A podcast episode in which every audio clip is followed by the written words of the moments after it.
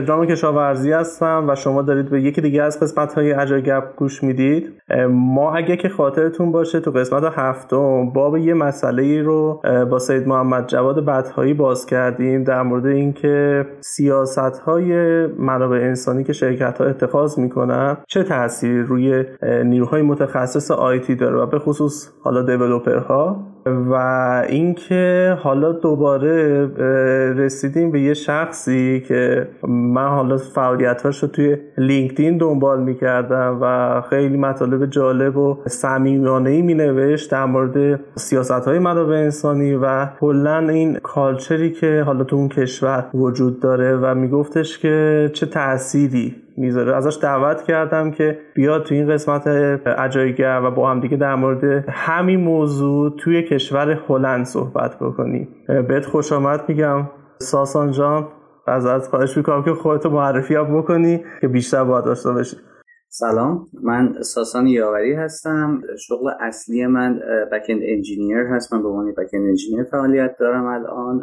هلوهوش 15 16 سال سابقه کار دارم. و حدود سه سال و نیم هستش که مهاجرت کردم به کشور هلند. و توی مدت هم سعیم رو کردم که اطلاعاتی که به دست آوردم شسته و رفته در اختیار در واقع بقیه کسی که می‌خوان مهاجرت بکنن قرار بدم. امیدوارم به دردشون خورده باشه و حالا در خدمتتون هستم اگر سوالی دارید. خدا خیرت بده. واقعا اتفاقا احتیاج داریم به این صحبت ها یکی از اهدافی که حالا ما ساسان توی اجای گپ به تازگی رفتیم سمتش. اینه که بریم سراغ افرادی که مهاجرت کردن و خارج از کشور هستن.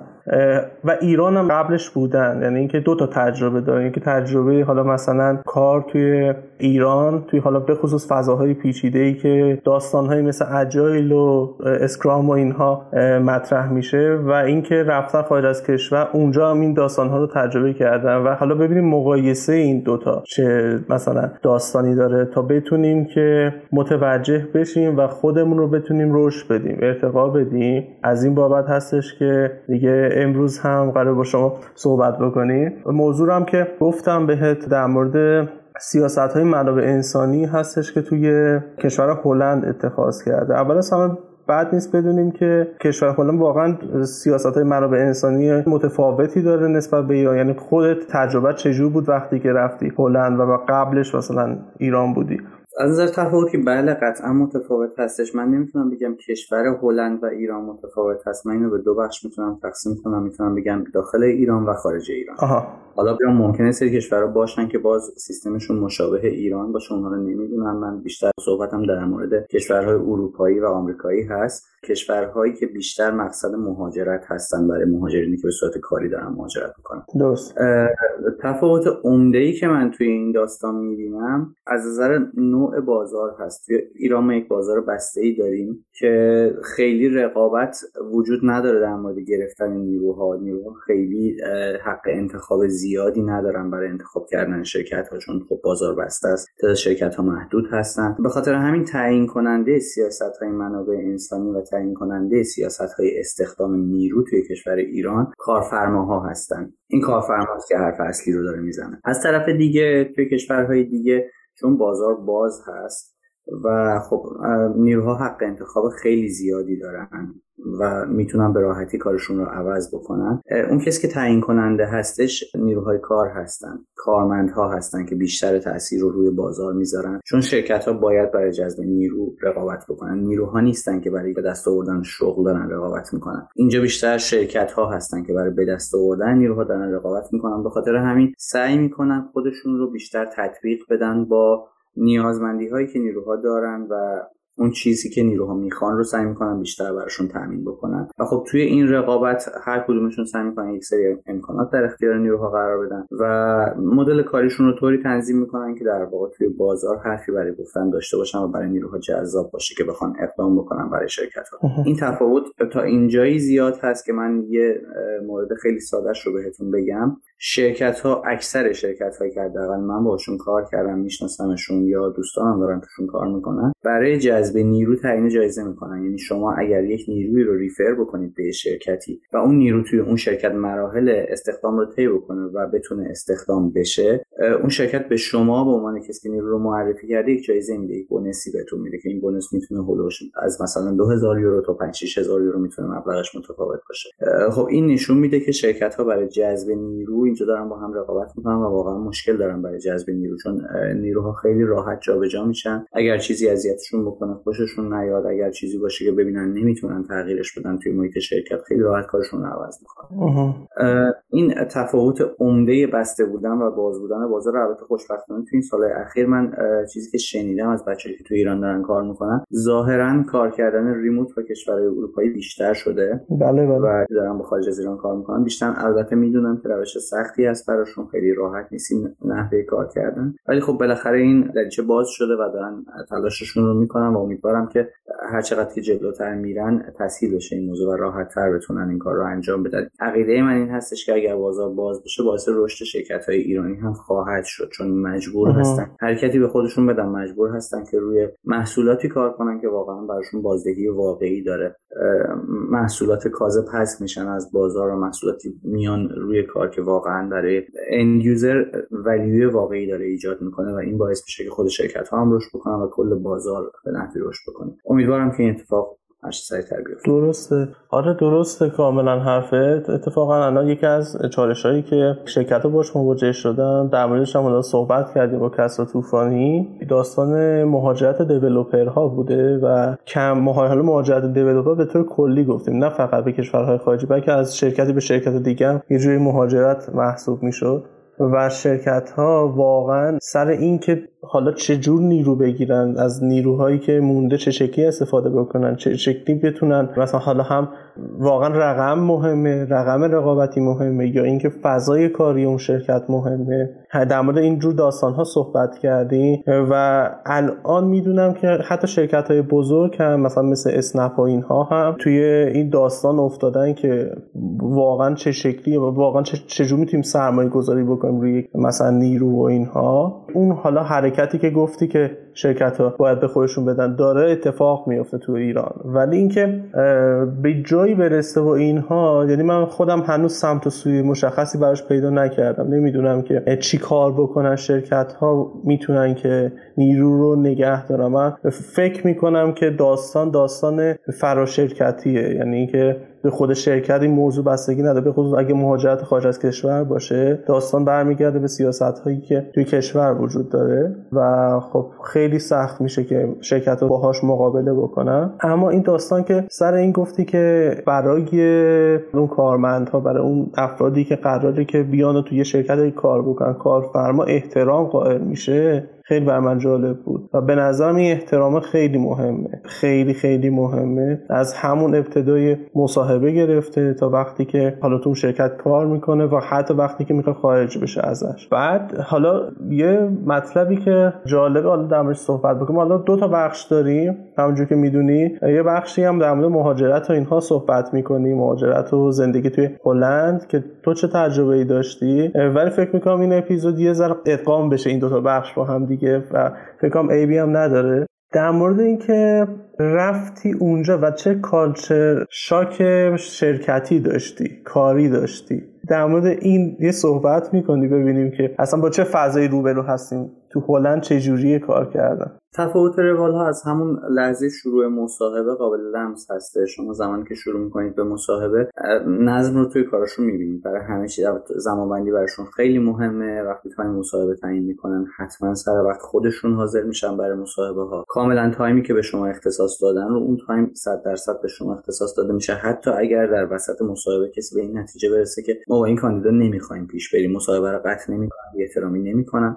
مصاحبه رو تا انتهاش ادامه میدن به این امید که شاید اشتباه کرده باشن و شاید اتفاق دیگه ای در طی مصاحبه بیفته که و به این نتیجه برسن که با این کاندیدا باید ادامه بدن. درسته. مصاحبه رو کاملا به نحوی ادامه میدن که شخص مصاحبه شونده هم حس خوبی می‌گیره. بعد از اتمام مصاحبه روال کاملا مشخصه بهتون اطلاع رسانی میشه که مراحل بعدی به چه شکل هستش توی مرحله که شما پیش رفتین. چه اتفاقی افتاده؟ بعضی شرکت ها feedback بهتون میدن بعضی شرکت ها feedback نمیدن. اگر رد بکنن که چرا رد کردن خب این داخلیشون هستش.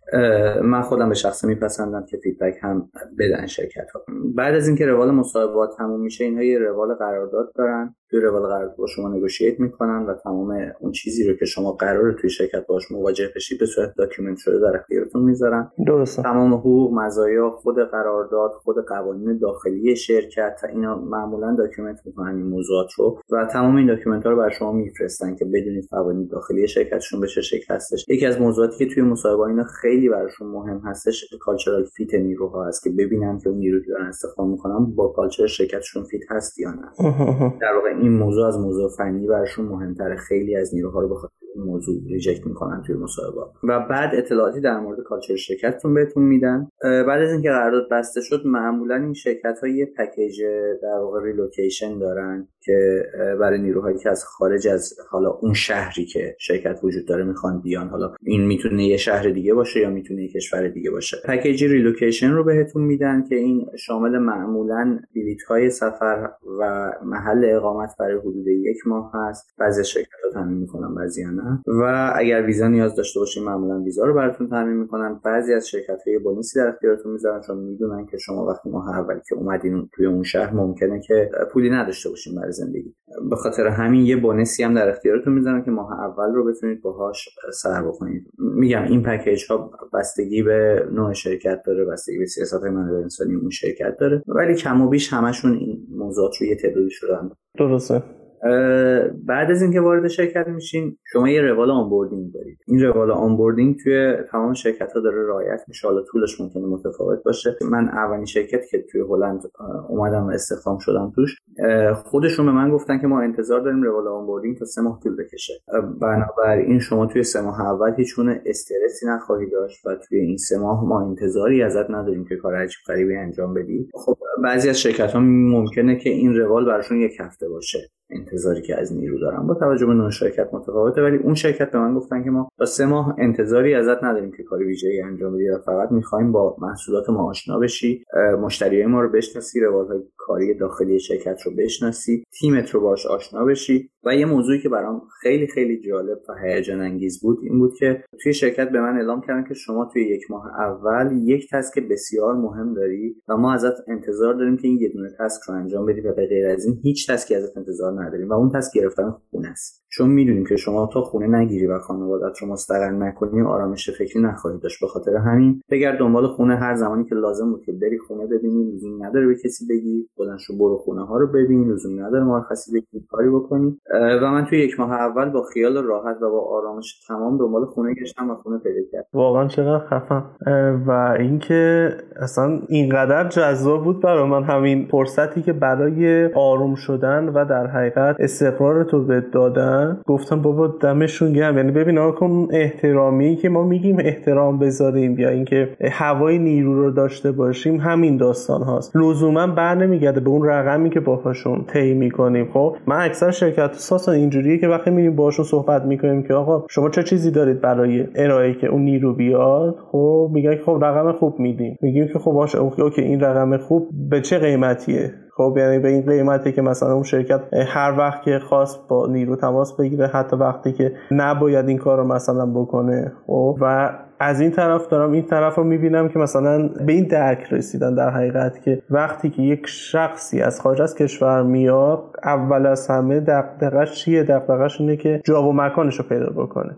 جا مکانش که پیدا شد خانوادهش رو که مستقر کرد حالا ذهنش باز میشه برای اینکه کار بکنن خیلی جالب. بهش رسیدن به این نتیجه رسیدن و کاملا هم رعایت می‌کنن و این بخش در واقع فرهنگی تفاوت کار کردن توی ایران و کار توی هلند فکر می‌کنم بولترین بخش کالچرال شاکی هستش که شما باش مواجه میشیم وقتی میاین اینجا. البته میگم این موضوع در مورد تمام شرکت ها صادق نیست. شما شرکت هایی که استارتاپ هستن و شرکت های خیلی کوچیکی هستن.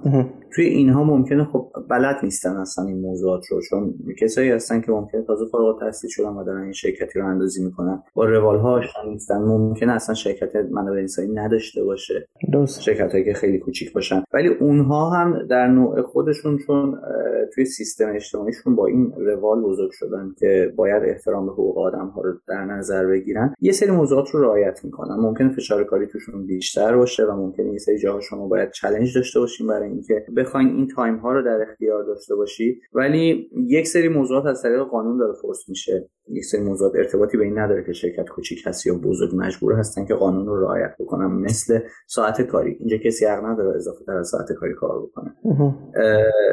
یه تعدادی ساعت اضافه کاری در قانون مشخص شده. شما در حالت عادی روزی 8 ساعت دارید کار می‌کنید. که میشه حدود هفته 40 ساعت بین 38 تا ساعت تا 40 ساعت توی شرکت مختلف متفاوته. اینها میگن که شما حد اکثر ساعت کاری که می‌تونید اضافه تر کار بکنید یه مقداری مثلا چه می‌دونم 10 درصد میزان ساعت حالا عدد دقیقش رو من تو ذهنم نیست. یه درصدی از ساعت کاریتون اجازه اضافه کاری دارید ولی به صورت اکسپشنال یعنی این اگر هر ماه تکرار بشه شرکت جریمه میشه و خود نیرو هم جریمه میشه. کسی اجازه نداره خارج از ساعت کاری کار بکنه. یه سقفی داره در طول یک ماه و در طول سال. یک نیرو چقدر می‌تونه اضافه کاری بکنه و برای اون اضافه کاری باید هم حقوقش پرداخت بشه. درسته.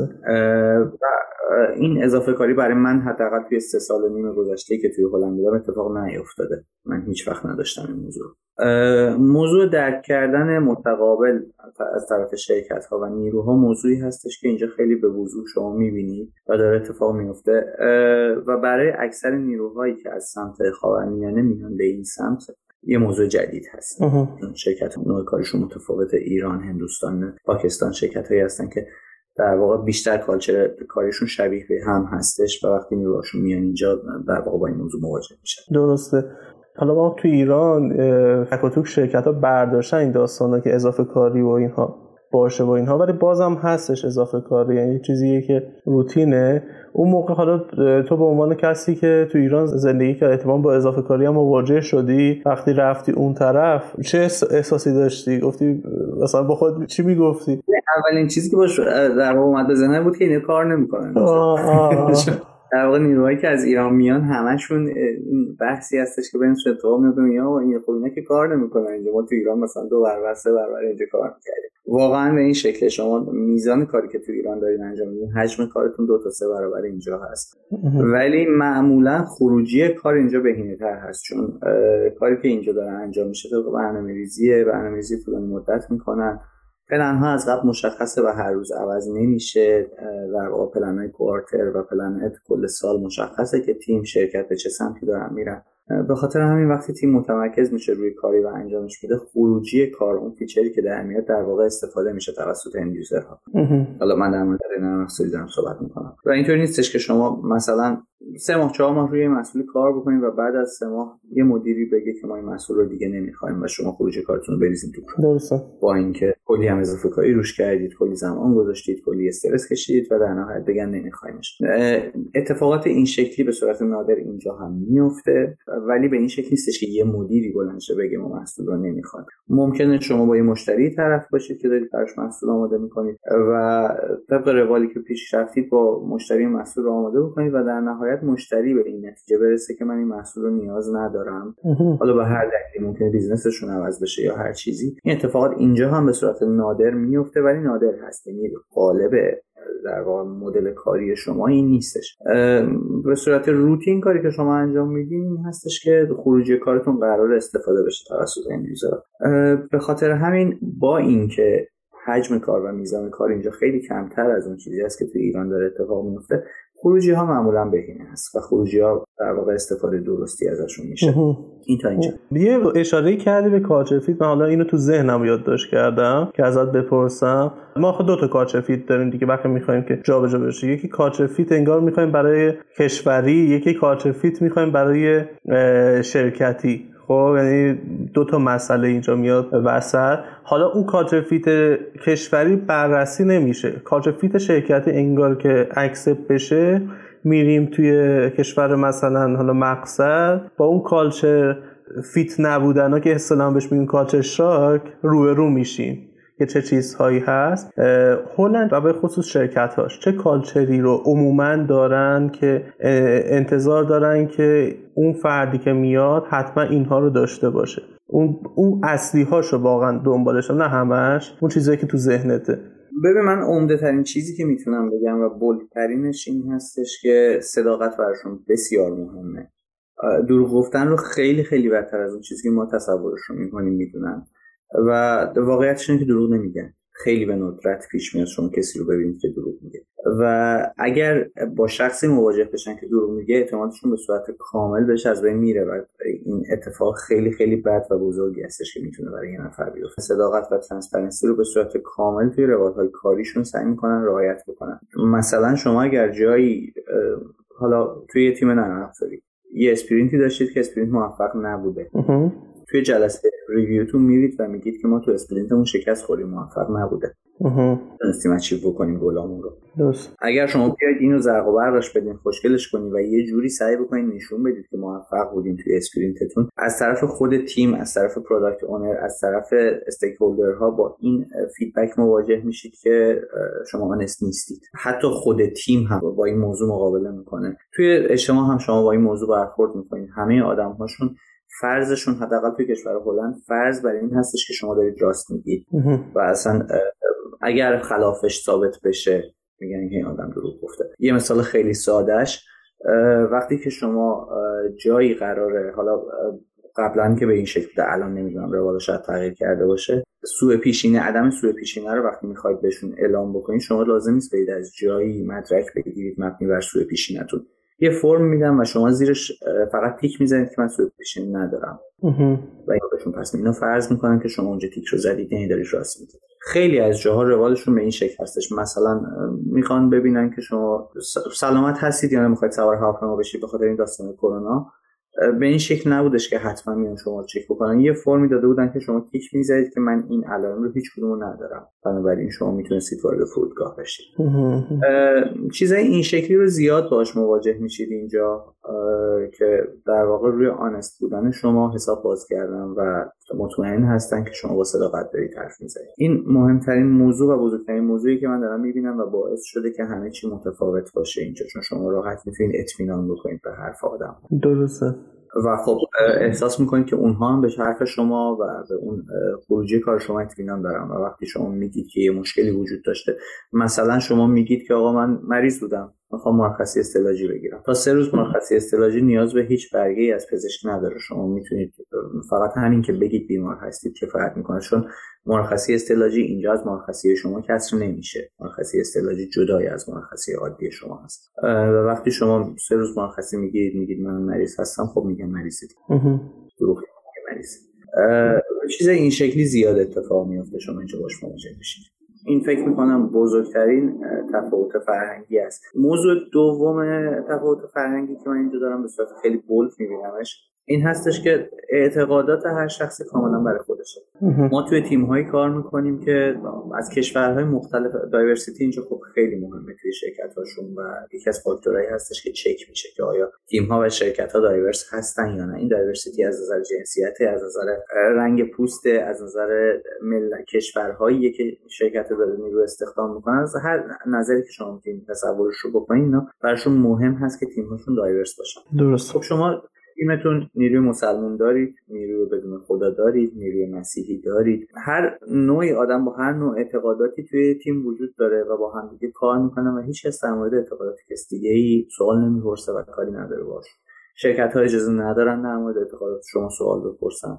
شرکت ها اجازه ندارن در واقع اعتقادات شما رو محدود بکنن. شما هم اجازه ندارید تبلیغات مذهبی توی شرکت ها بکنید. اعتقاد شما مختص خودتون هست.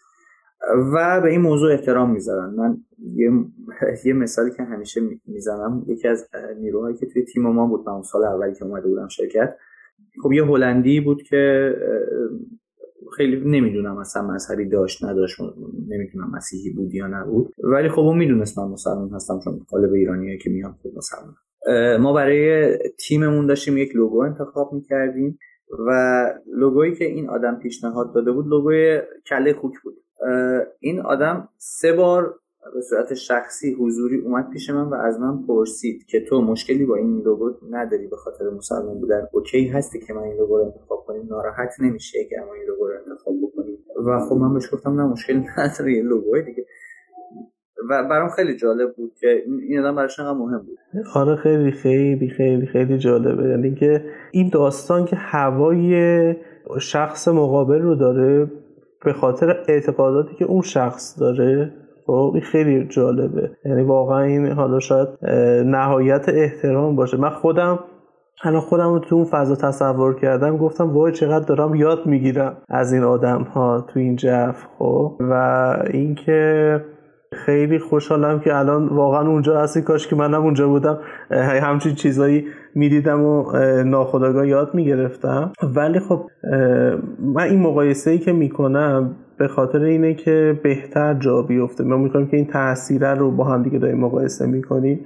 واقعیتش رو بخوای ما توی قسمت هفتم با جواد بدهایی در مورد سیاست های منابع انسانی که اتخاذ میشه توی شرکت ها صحبت کردیم. خب اونجاها به یه نتایجی رسیدیم. ولی تا حالا نرفتیم به خارج از کشور سر بزنیم ببینیم چه جوری. از این جهت این مقایسه به نظر من ارزشمنده. نه از این دید که ببینید اون ور چه خبره ما چقدر بدیم. نه اینجوری نه. اینکه ما اینیم اون ور اینه.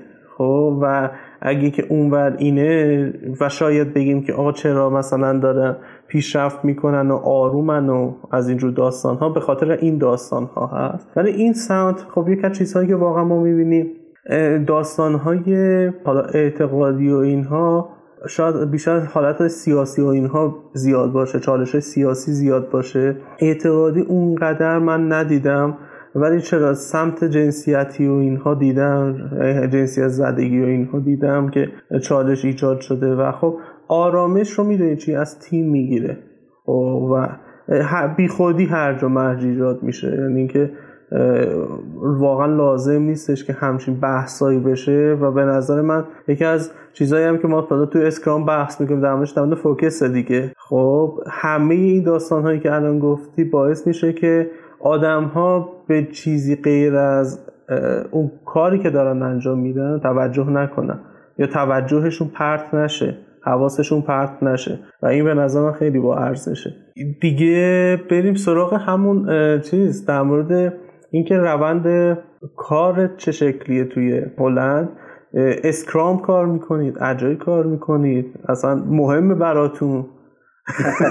آره ما Scrum کار می‌کنیم. ولی می‌تونم بگم که Scrum اینجا هم مثل ایران خیلی جا نیفتاده. و به این شکل نیستش که شما بگین شرکت ها دارن یه مدل perfect ی از Scrum رو پیاده سازی می‌کنن و استفاده می‌کنن. مثل شرکت های ایرانی شرکت هایی که بیشتر base شون IT هست. بیشتر اعتقاد دارن به این موضوعات و خب خیلی تمرکز می‌کنن روش. شرکت هایی که base شون IT نیست ولی واحد های IT دارن واحد IT داره force می‌کنه این موضوع که آقا agile Scrum خوب هست ولی خب مدیران سنتی شرکت ها ممکنه. خیلی دوست نداشته باشن. هرچند که تن میدن بهش و قبول می‌کنن و توی روالهاشون میگنجونن. ولی خب می‌دونید دیگه یکی از مشکلاتی که توی پیاده سازی در واقع فریم های agile و مثلا Scrum وجود داره اینه که شرکت ها اون تفسیر خودشون از اون فریم رو میان پیاده سازی می‌کنن و فکر می‌کنن که بله درسته. خب این موضوع اینجا هم وجود داره. شما خیلی از شرکت ها چالش دارن در مورد داستان اسکرام خیلی از شرکت ها یه مدلی رو پیاده سازی کردن و میگن که اسکرام داریم ولی در واقع ندارن و فکر می‌کنن که دارن. یه سری از شرکت ها سرمایه گذاری خیلی خوبی انجام میدن و آدم های خیلی متخصصی رو میارن و در واقع به اون سمت حداقل حرکت می‌کنن که این روال ها رو درست پیاده سازی بکنن. یه سری از شرکت ها نه از نظر مثلا مدیرای سنتی این شرکت ها موضوع اسکرام می‌تونه یه موضوع دکوری باشه براشون به خاطر همین سرمایه گذاری خیلی جدی روش نمی‌کنن. هرچند که پیاده سازیش رو ولی چون آدم های متخصص واقعی رو استخدام نمی‌کنن خب ممکنه تیم هاشون خیلی به بیراهه برن و خیلی سعی خطا بکنن برای اینکه راه درست رو پیدا کنن. ما هم اسکرام کار می‌کنیم توی تیممون. من شرکت اولم شرکتی بود که خب base ش IT بود و اینا خب خیلی براشون مهم بود. پیاده سازی روال های agile و Scrum Master های خیلی خوبی استخدام کرده بودن. در واقع اون head تیم agile خیلی آدم فعالی بود و خیلی درست داشتن فعالیت می‌کردن تو این زمینه. اسم شرکت رو می‌تونی بگی؟ آره مشکل ندارم شرکت Backbase بود. پایه‌ش IT هست و تو بانکی فعالیت می‌کنن. پلتفرم بانکی آماده می‌کنن. شرکت دومی که توش دارم کار می‌کنم شرکت LeasePlan هست. این شرکت خب base شرکت IT نیست. توی حوزه لیزینگ خودرو دارن کار می‌کنن. یکی از بزرگترین شرکت های لیزینگ خودرو دنیا هستن. و یه واحد IT دارن که داره در واقع روال های داخلی شرکت رو اتوماسیونش رو انجام میده. اتوماسیون کل روال های در واقع لیزینگش خود رو از لحظه سفارش خود رو از کارخونه تا فروش خود رو بعد از اینکه از روال لیزینگ خارج میشه. این شرکت خب base ش IT نیست با اینکه شرکت حدود 8000 نفر نیرو داره واحد IT بیشتر از 300 نفر نیستن. و خب مدیرای شرکت مدیرای سنتی هستن. توی این شرکت ما خیلی challenge داشتیم در مورد بحث agile و بحث Scrum بالاخص. از زمانی که من وارد شرکت شدم خیلی در حال جنگیدن هستیم برای اینکه شرکت رو مجاب بکنیم که بحث مثلا Scrum Master بسیار بحث مهمی هست و ما باید Scrum Master های خیلی ای داشته باشیم که بتونن تیم ها رو lead بکنن و کمک بکنن توی بحث راه اندازی و به کارگیری Scrum تا به امروز خیلی موفق نشدیم هنوز. بعد از حدود یک سالی که من توی شرکت دارم فعالیت می‌کنم تازگی ها بهمون اطلاع دادن که یه Scrum Master خیلی خوبی دارن استخدام می‌کنن. و خب روال تا اینجا به این شکل بوده که بچه های تیم خودشون هر sprint یه نفر Scrum Master میشه. و بیشتر خب چون بچه های تیم خودشون هستن بیشتر حکم میرزا بنویس داره تا Scrum Master ی در واقع میتینگ های Scrum و اون روال Scrum رو داریم سعی می‌کنیم که پیش ببریم. sprint های دو هفته ای میبندیم و خب feature ها توسط product owner مون از قبل با مشتری در واقع از طریق feedback ی از مشتری گرفتن. مشخص شده توی board مون story ها تعریف شدن. ما توی جلسه های refinement مون سعی کردیم که refine شون بکنیم و مشکلات زیادی تو حوزه بحث refinement و اینا داریم هنوز. و بعدش توی planning مون یه تعدادی خب از ticket رو برمیداریم توی در واقع board sprint مون قرار میدیم و خب توی اون روال sprint مون سعی می‌کنیم که این ticket ها رو ببندیم و در واقع story point ها رو burn بکنیم. درسته. خب اتفاقی که اینجا میفته گفتم به خاطر اینکه این روال ها درست و کامل fit نیستن و درست تعریف نشدن ما در واقع misfit زیاد داریم چیزای کوچولو این ور و باعث میشه که خب خیلی وقتا شاید ticket ها به موقع بسته نشن با آخر sprint درست نرسن. یه وقت sprint خیلی موفقی داریم یه وقت هم خوب به مشکل می‌خوریم ولی حل کردن این مشکلات به خاطر اینکه ما Scrum Master حرفه‌ای و درستی نداریم توی تیم گاهاً خیلی challenge ی میشه و مشکل ایجاد می‌کنه. اما غالب شرکت هایی که من می‌شناسم توی حداقل هلند دارن با Scrum پیش میرن. یه سری تیم ها هست که با Kanban دارن استفاده می‌کنن توی تیمشون ولی غالب تیم ها و شرکت هایی که می‌شناسم دارن Scrum کار می‌کنن. یه سری شرکت ها هم توی کشور دیگه مثل مثلا آلمان من شرکت Zalando حداقل یه تعداد تیماش رو خبر دارم که کلا agile هستن ولی Scrum استفاده نمی‌کنن. یه مدل خاص خودشون دارن. چقدر جالب. من یه برداشتی که از حرفت کردم می‌خوام ببینم درسته یا نه. متوجه شدم که گفتی که انگار که یه policy هست که گذاشتن که حتما شما با شرکت ها برن سمت agile و Scrum. یه همچین چیزیه؟ آه نه پالیسی وجود نداره. تصمیم خود شرکت هست. چون خب یه ترنده و همه جا داره استفاده میشه. آها. و نیروها هم طلب می‌کنن این موضوع رو. خب طبیعتا شرکت ها میرن به اون سمت. آها درسته. آخه من با این بعدش گفتم که خب آخه زورکی که نمیشه حالا به سمت اجاید اسکرام. نه نه اوکی خیلی هم خوب. در مورد روند کاری خود کشور هلند سیاستی داره یا چیزی گفته در موردش که آخه چجور باید پیش بریم؟ بخود مثلا شرکت های آیتی و اینها؟ روال کاری داخلی رو که نه اینا چیزی نیستش که سیاست گذاری بکنن اینجا. خب اینجا یکی از موضوعات خیلی مهم اینه که سایز دولت ها تا جایی که میشه کوچیکه.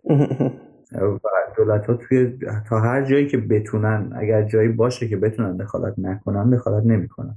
درست به خاطر همین این اینا موضوعاتی نیستش. از طرفی بخواد در واقع از سمت بالا دستی بخواد به شرکت ها فرس بشه کاملا آزاد هستن که مدل کاری خودشون رو بگیرن بیشتر اون چیزی که از سمت دولت داره فورس میشه قوانین کار هستش. قوانین کار اون چیزایی هستن که مثلا شما 15 روز در سال نه 20 روز در سال شما مرخصی دارید که مرخصی اجباری هستش که از طرف دولت داره داده میشه و شرکت ها موظفن که این مرخصی رو به شما بدن. به غیر از اون خود شرکت ها هم یه تعدادی روز در سال اضافه می‌کنن. شما مثلا تعداد مرخصی هاتون در سال بین 25 تا 30 روز حالا با توجه به شرکت های مختلف می‌تونه باشه. که این مرخصی ها مختص مسافرت رفتن و استراحت کردن شماست. شما برای هیچ کار دیگه از مرخصی استفاده نمی‌کنید. مرخصی چیزی به اسم مرخصی ساعتی من حداقل ندیدم معمول نیست کسی استفاده نمی‌کنه. شما اگر کار اداری دارید می‌خواید انجام بدین به تیمتون اطلاع میدین که من کار اداری دارم. میرید کارتون انجام می‌دید برمیگردید. اون ساعت ها رو بعدا در طول روز جبران می‌کنید درست. کسی مرخصی ساعتی نمی‌گیره. مرخصی استعلاجی به همین شکل جداگونه هست اصلا از تعداد روز مرخصی شما کسر نمیشه. اینا جز قوانین هست. به غیر از اون شما یه سری مرخصی ویژه در طول سال دارید. مثلا حالا اینا شرکت به شرکت ممکنه متفاوت باشه. شرکت بکفیس یه روز در سال برای اساس کشی به شما مرخصی اضافه می‌داد. اگر کسی ازدواج بکنه یه روز مرخصی اضافه می‌گیره. یه سری چیزای این شکلی دارن مرخصی ویژه دارن. ولی اون 25 تا 30 روزی که به شما میدن مختص استراحت کردن هست. شما می‌خواید برید مسافرت استفاده می‌کنید. چقدر جالب. از سمت دولت در واقع داره فرص میشه. ساعت کاری میزان مرخصی ها و اینجور چیزا. درسته. یکی از چیزهای دیگه ای که من فکر می‌کنم اکثر اون کشورهایی که اون طرف هستن سمت هلند حالا بریم سمت اسکاندیناوی و اینها روی برن آوت شدن هم خیلی تاکید دارم. میگن که اگه نیروی برن آوت بشه یه تحصیلاتی براش در نظر می‌گیره. در مورد اینجور موارد می‌تونی بهمون بگی که داستان چجوریه؟ بله اتفاقا خب بعضی وقتا پیش میاد به خصوص بعد از این داستان های کرونا زیاد شده این موضوع. نیروی که برنات میشه اولا شما تا یک سال اگر مرخصی استعلاجی داشته باشی شرکت موظف هست که در طول اون یک سال حقوق شما رو تمام کمال پرداخت بکنه. تا یک سال حقوق شما کامل از طرف شرکت پرداخت میشه و شما مرخصی هستید. درست. بعد از یک سال حقوق شما توسط بیمه پرداخت میشه و 70 درصد حقوق در واقع اصلیتون رو دریافت می‌کنین اگر بیش از یک سال بخواید مثلا بشه دو سال. درست. این دو سال هم که تموم بشه بعد میره تو این روال ها که حالا ببینیم این نیرو اصلا می‌تونه برگرده یا نه. اگر قرار نیست برگرده ببینیم چطوری می‌تونیم از روال کاری خارجش بکنیم که حالا قوانین اونا رو من دقیق اطلاع ندارم ازش.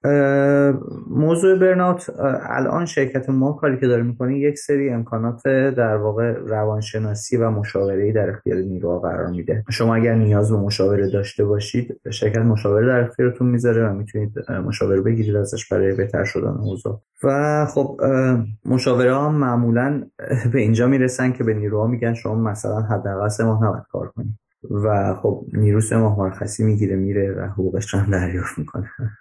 چقدر جالب. خیلی جالب. به قول معروف میگیم که این چقدر خارجی عمل می‌کنند حدود یک سال پیش یک سال و یک دو ماه پیش ما پرودکت اونر تیم خودمون برنات شد. و یک سال نیومد سر کار.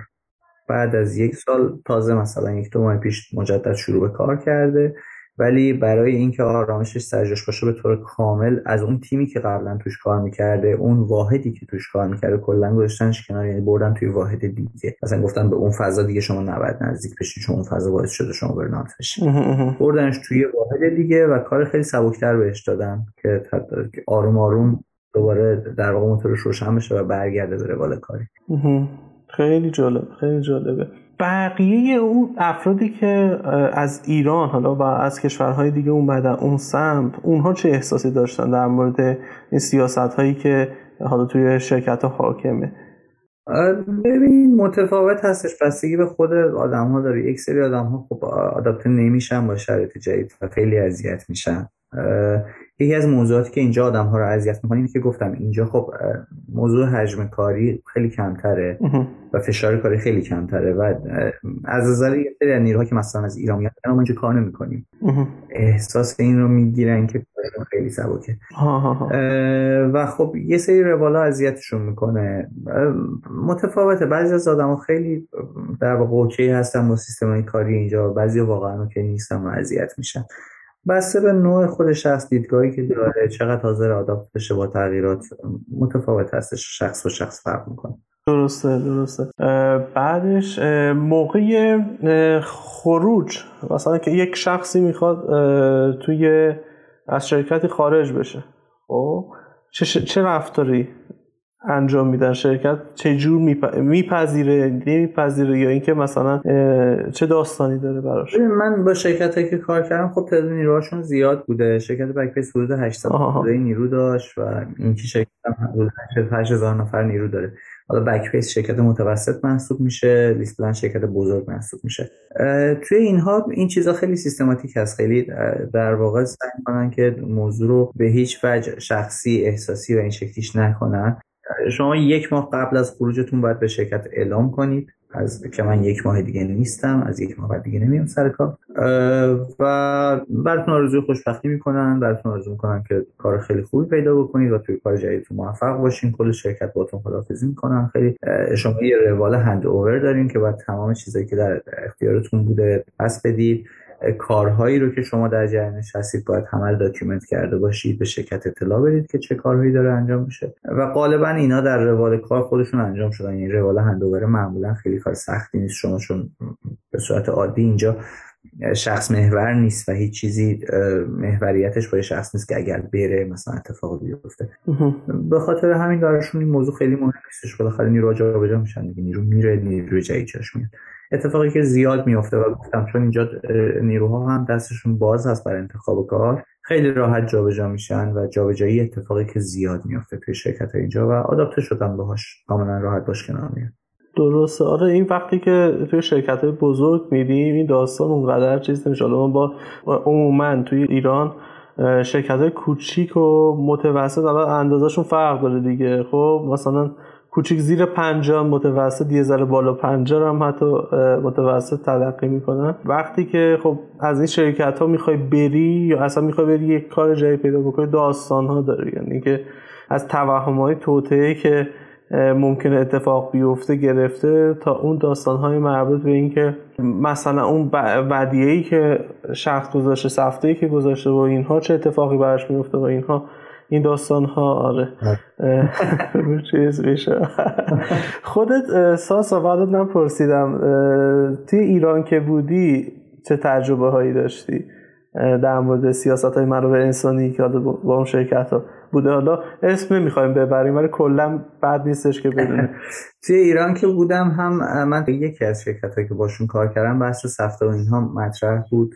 سفته خیلی سنگین داده بودن. البته خب بابت اون سفته هیچ وقت فشاری به هم نیومد واقعیتش و زمانی هم که از شرکت اومدم. البته گفتن که تا سه سال بعد از خروج از شرکت شما سفته رو بهتون پس نمیدین. سه سال بعد بعد پس بگیریم که من بعد از سه سال از اینجا رفتم سفته رو ازشون گرفتم و خب دادن به هم. ولی فشاری بابت اون سفته هایی کردم گرفته بودن به هم نیاوردن. این داستانی درسته. هیچ وقت اتفاق نیفتاد.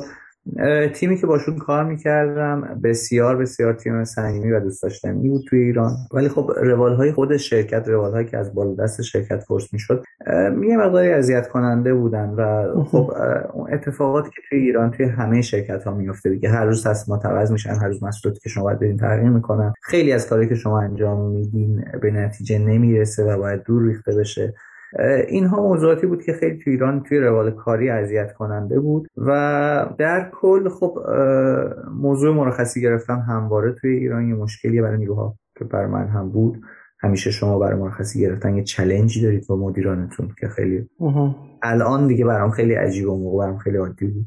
یه سری اضافه کاری ها همیشه هست که شما خیلی موارد زیادی پیش میمد که ما مثلا تا ساعت سه صبح وایسیم کار بکنیم. خب یه روال کاری خیلی روتینه توی ایران که اتفاق میفته و همه باش آشنا هستن اینجا هستن یعنی تجربه نداریم. ما ساعت نه نه نیم صبح کارمون رو شروع می‌کنیم. دیگه نهایت پنج پنج نیم میبندیم و میریم. هر کسی میره سراغ زندگی.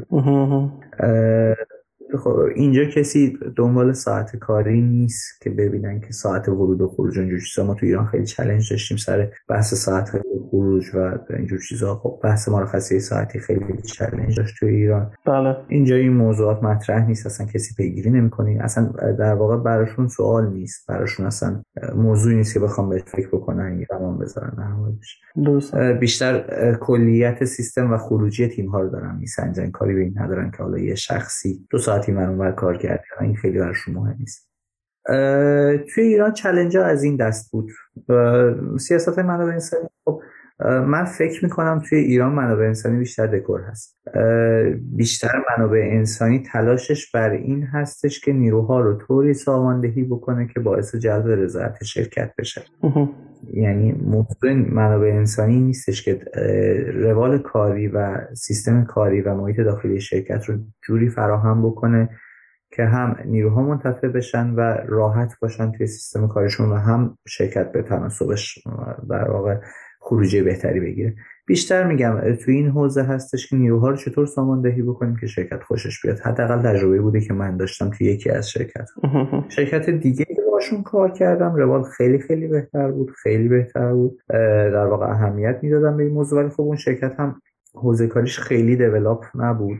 و ما واحد خیلی کوچیکی از اون شرکت بودیم. به خاطر همین سیاست های شرکت بیشتر به حوزه فروش بود و خودتون می‌دونین تیم فروش بسشون متفاوته با تیم های توسعه. بله بله بله. یک مطلب جالبی که هست اینه که این داستان اینکه یک شرکت بیسش آیتی باشه و نباشه حالا یه بحثی اتفاقا ما تو شرکتی که باشون داریم کار می‌کنیم وجود داشت. یکی از دوستان میگفتش که آره واقعا همیشه اونایی که بیسشون آیتی نیست خیلی چلنجشون بیشتره و دلیلش هم اینه که دقیقا اون مدلی فکر می‌کنن که باید مدیریت بکنن که با اون رشته خاص خودشون در حقیقت دارن چیز میگن مثلا اگه که رشتهشون مالی هست میگن که خب پس مدیریتش هم مدیریت تیم های آیتی هم باید مثل تیم های مالی باشه مثلا. خب مثلا یه همچین حالتی هست که خب طبیعتا اونجا خیلی challenge بیشتره. و خیلی جالب بود برای من که توی هلند هم هنوز این چالش هست و سر پیاده سازی Scrum و... کوچولی که اینجا وجود داره معمولا شرکت ها وقتی که واحدی دارن که واحد IT کامل و به صورت تخصصی داره IT کار می‌کنه ولی شرکت خودش base ش IT نیست میگن یه شرکت جداگونه IT تاسیس می‌کنن. درست. و اون شرکت خب مدیر عامل خودش رو داره همه در واقع زیر مجموعهش میشن زیر مجموعه های اشخاصی که توی حوزه IT دارن کار می‌کنن و محصولات IT اون شرکت تو اون شرکت زیر مجموعه تولید میشن. ما توی LeasePlan هم که هستیم به همین شکل ما شرکت که توش کار می‌کنم LeasePlan Digital هست. LeasePlan Digital شرکت جداگونه ایه که در واقع شرکت IT LeasePlan Corporate محسوب میشه. درسته.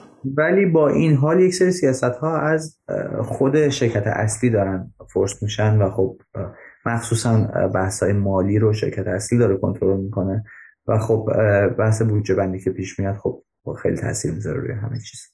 درسته.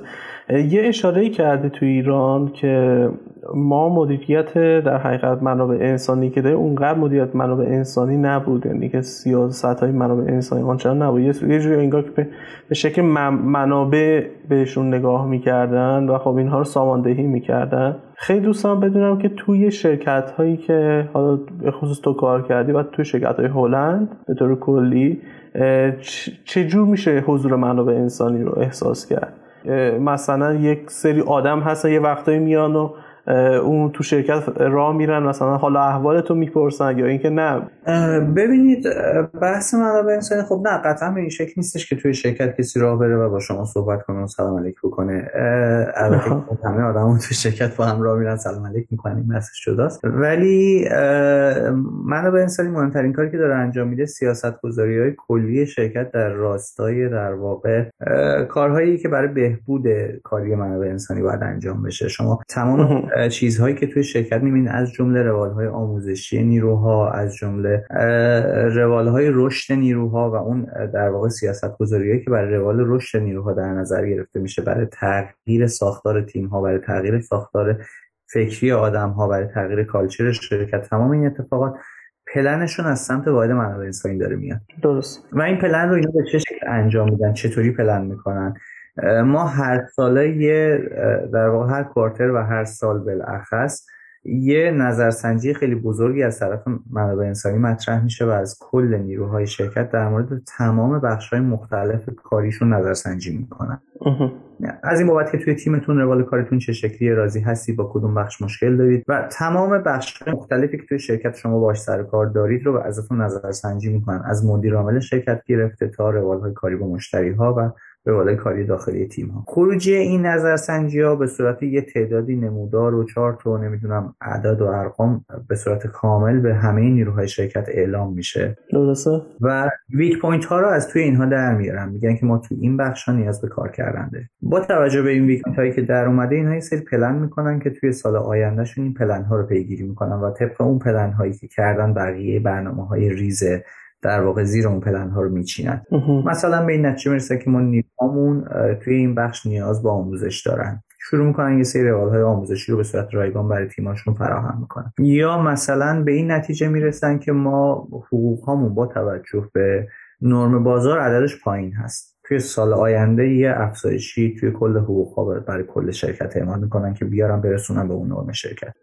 یا به این نتیجه می‌رسن که نیروهامون از نظر مثلا چه می‌دونم ساعت کاریشون این مشکل رو دارن. مثلا یه تغییری توی این موضوع اعمال می‌کنن. یه سری در واقع گل بزرگ و در واقع اصلی از توی این نظرسنجی استخراج می‌کنن و با توجه به اون چیزی که استخراج شده پلن می‌کنن برای بهبود موضوع. اونها هم به یه شکلی با یه روال Scrum ی دارن داخل خود تیم هاشون کار می‌کنن. feedback شون میشه. feedback ی از طرف نیروها و کل شرکت داره بهشون میاد و خب تغییر رو اعمال می‌کنن تو شرکت. درسته. این کاستومرشون خود افراد حالا کارمندا هستن. بله. آره, آره. چقدر جالب. و دیگه اینکه حالا ما یه قسمت دیگه داریم یه بخش دیگه ای داریم که می‌خوایم که در مورد مهاجرت و زندگی تو کشور هلند صحبت بکنیم باها تو تجربه شخصی تو بدونیم که چه داستان ها و چالش ها و اینهایی داشتی؟ اگه که برای این بخشی که بخش اولمون بود صحبت دیگه ای داریم می‌خوای بگیم بعدش بریم سراغ صحبت دیگه ای نه. در خدمتتون هستم. بریم سراغ بخش دوم بسیار عالی. خیلی هم عالی. ما پس میریم و برمیگردیم.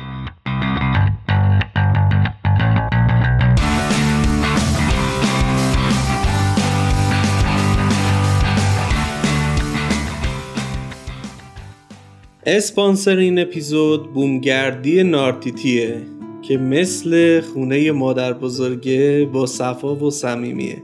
نمی‌دونم چقدر با مفهوم بومگردی آشنایی دارید. این از اون چیزاییه که یه بار واقعا باید تجربهش کنین تا با پوست و گوشت و استخونتون درکش کنین. بعد از این باید بدونم اگه خواستیم برین جایی دنبال هتل و از اون دست اقامتگاه باشید نارتیتی خونه باغ انار تو خوش آب و هواترین شهر یزد توی تفته که یک زوج دوست داشتنی به نام رامتین و تینا ادارش می‌کنن. تمام تلاششون هم می‌کنن که یه کاری کنن که اصلا دلت نخواد از اونجا خارج بشی یا مثلا برای جاذبه های گردشگری یزد از اونجا بزنی بیرون. جنس مهموناشون هم جالبه. همه مدلی هستن. هم توریست خارجی داره هم اونایی که تا دلشون می‌گیره میان نارتیتی تا حالشون خوب بشه هم افرادی که freelancer یا دورکارن و فرصت و غنیمت شمردن و به دور از همهمه شهر و شلوغیش نارتیتی رو برای کار کردن انتخاب کردن. نارتیتی یه عالم فضای جور و جور با سرعت اینترنت بالا مناسب دورکاری داره و کلی بازی برای اون موقع هایی که از کار خسته میشی مثل فوتبال دستی دوچرخه سواری و کلی board game. خیالتون راحت برای اقامت های طولانی هم تخفیف های خوبی در نظر گرفته. پیشنهاد میدم برید یه سری به page شون بزنید page اینستاگرامشون تا با فضای بومگردی و رویدادهایی که برگزار می‌کنن بیشتر آشنا بشید. آدرس page شون هم هست. نارتیتی underline house نارتیتی هم اینجوری می نویسن N A R T I T E E. یه بار دیگه میگم N A R T I T E E. نارتیتی underline house آدرس page رو تو description پادکست می‌ذارم تا راحت تر بتونید ازش استفاده کنید.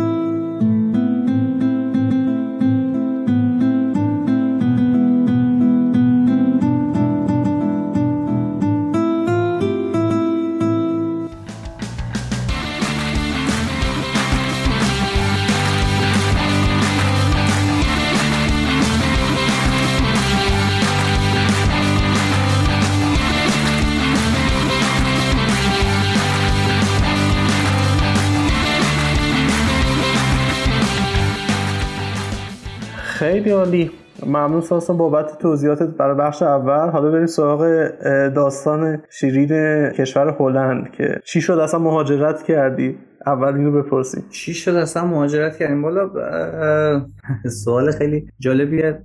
ما توی شرکتی که کار می‌کردیم خب روال های کاری از این نقطه به بعد خیلی اذیت کننده شده بود.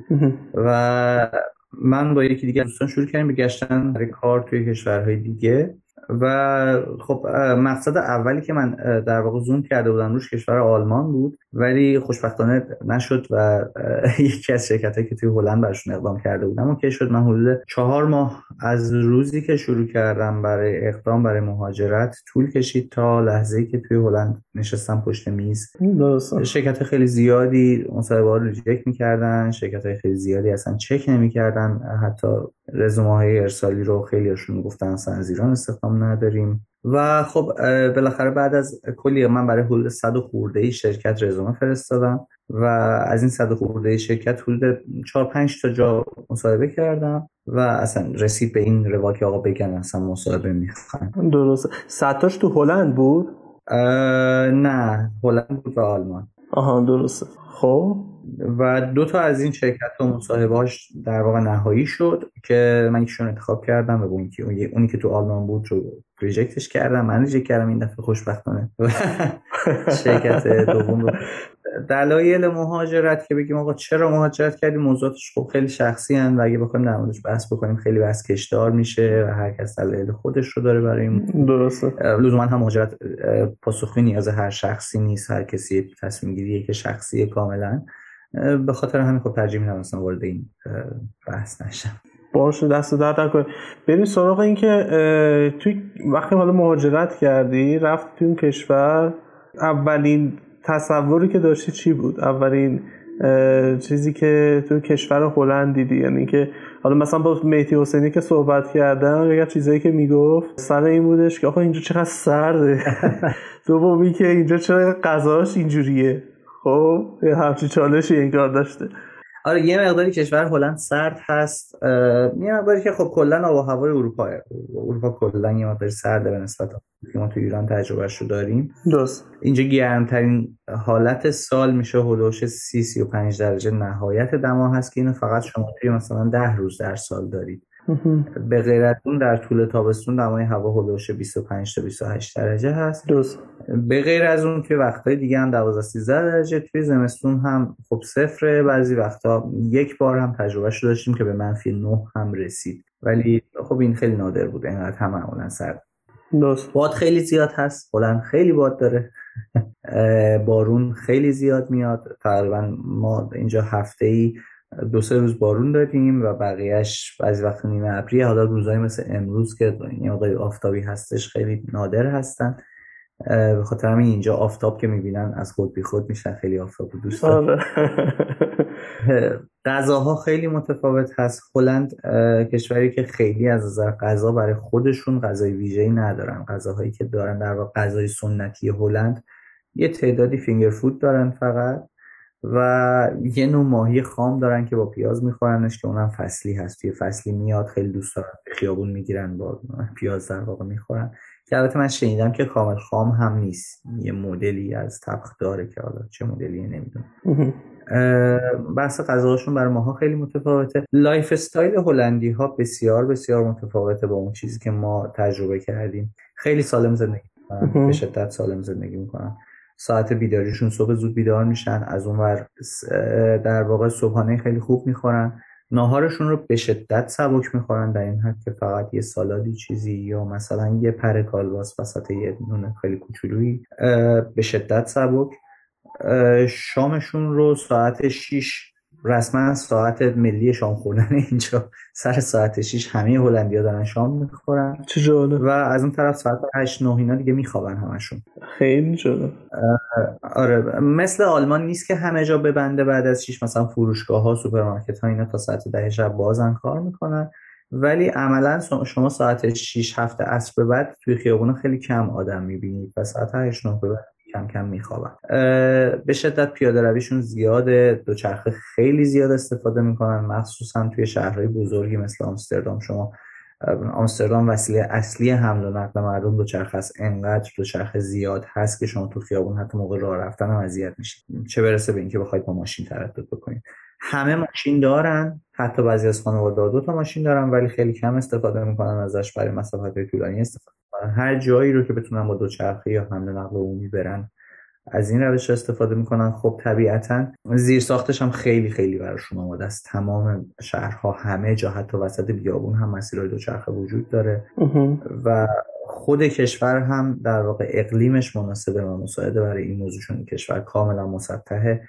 هلند هیچ گونه کوهی نداره مرتفع ترین جای هلند 300 متر ارتفاع داره از سطح دریای تپه ماننده و کل کشور هلند مسطح و زیر سطح دریاست. این مسطح بودن به شدت اقلیم رو برای استفاده از دوچرخه مساعد کرده چون اذیت نمیشید شما موقع دوچرخه سواری. و خب شهرها هم آداپته شدن با این موضوع و همه جا زیر ساخت استفاده از دوچرخه وجود داره. همه نقل عمومی به همین صورت.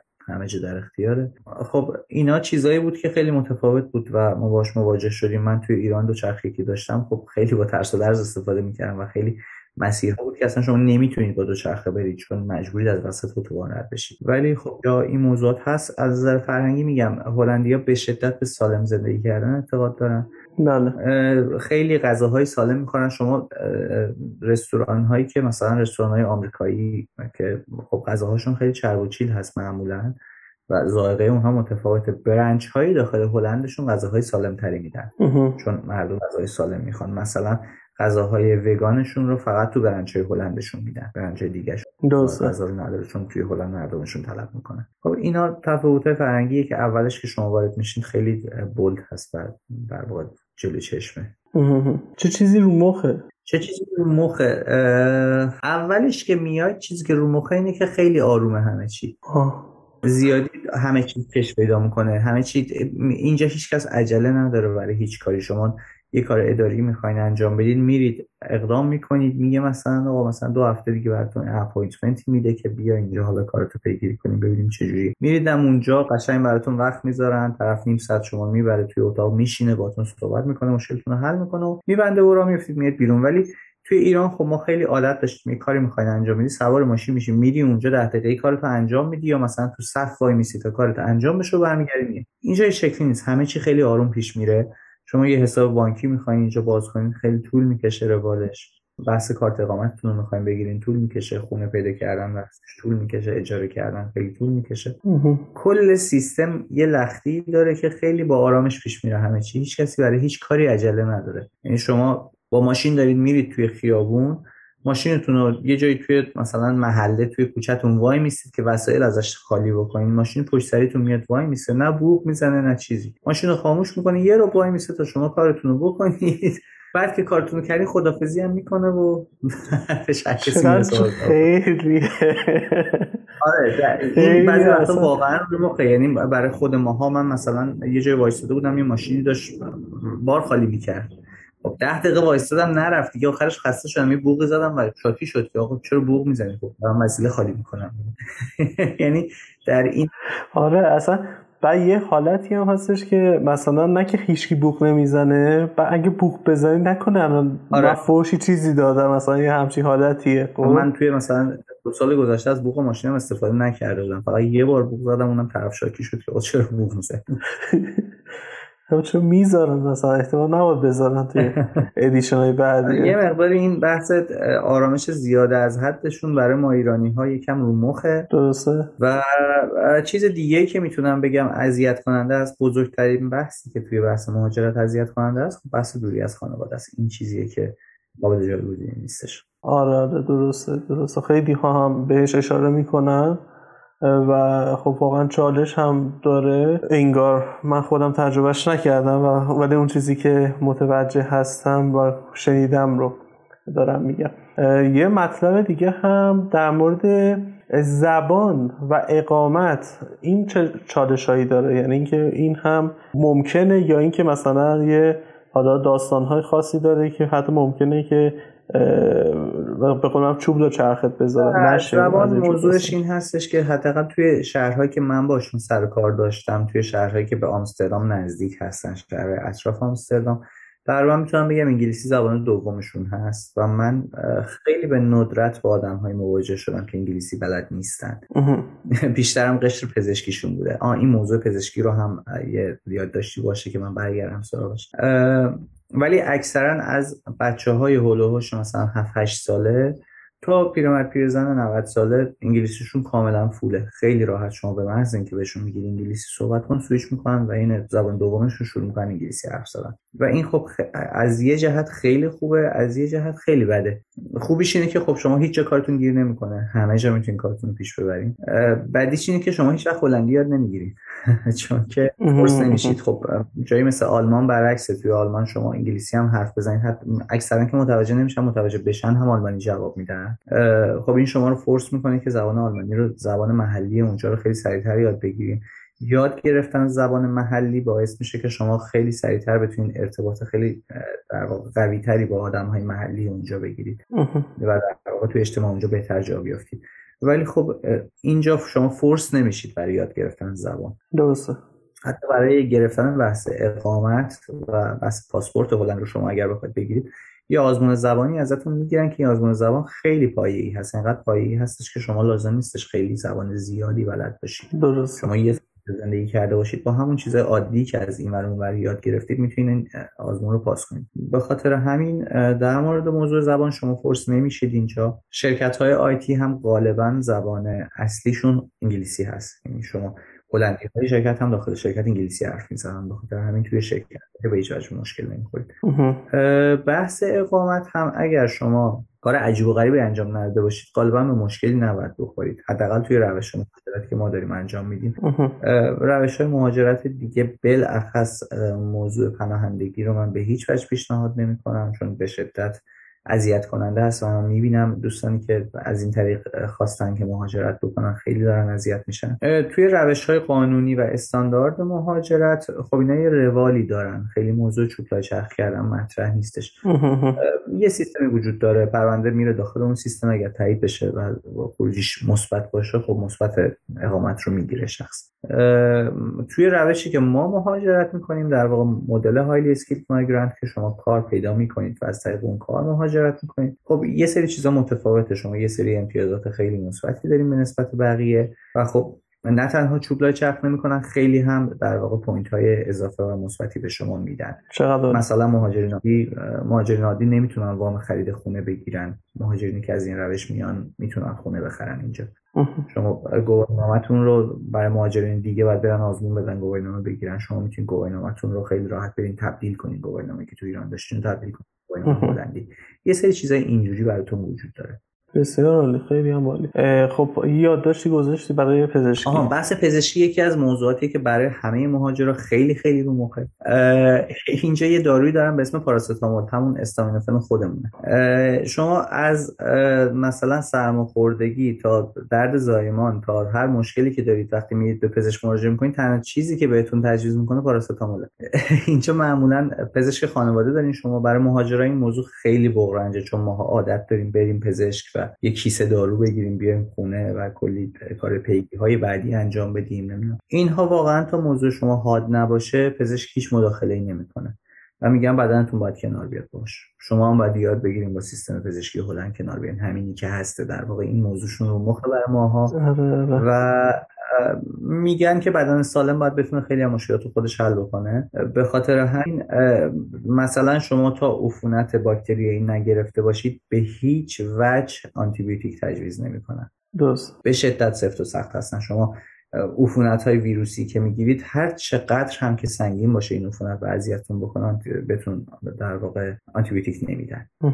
و خب این برای مخصوصا ایرانیا خیلی اذیت است. ما عادت داریم کیسه ای آنتیبیوتیک مصرف بله. اینجا حتی آنتیبیوتیک تجویز می‌کنن رو تاکید می‌کنن که وقتی تموم شد دوره درمانتون باقی موندهش رو بیارید به داروخونه پس برید. در این حد کنترل می‌کنن بحث آنتیبیوتیک رو. و خب سیستم پزشکی اینجا متفاوته دیگه. میگم معمولا برای هیچ چیزی به شما دارو تجویز نمی‌کنن. شما اینجا استفاده از داروتون خیلی کم میشه. من توی دو سال گذشته به غیر از پاراستامول هیچی مصرف نکردم. هیچ دارویی. در صورتی که ما توی ایران چپ و راست این این حالا آره این دارویی که حالا گفتی یه چیزی شبیه همون چای نبات خودمون میمونه که ما بزرگان آره می‌دادن.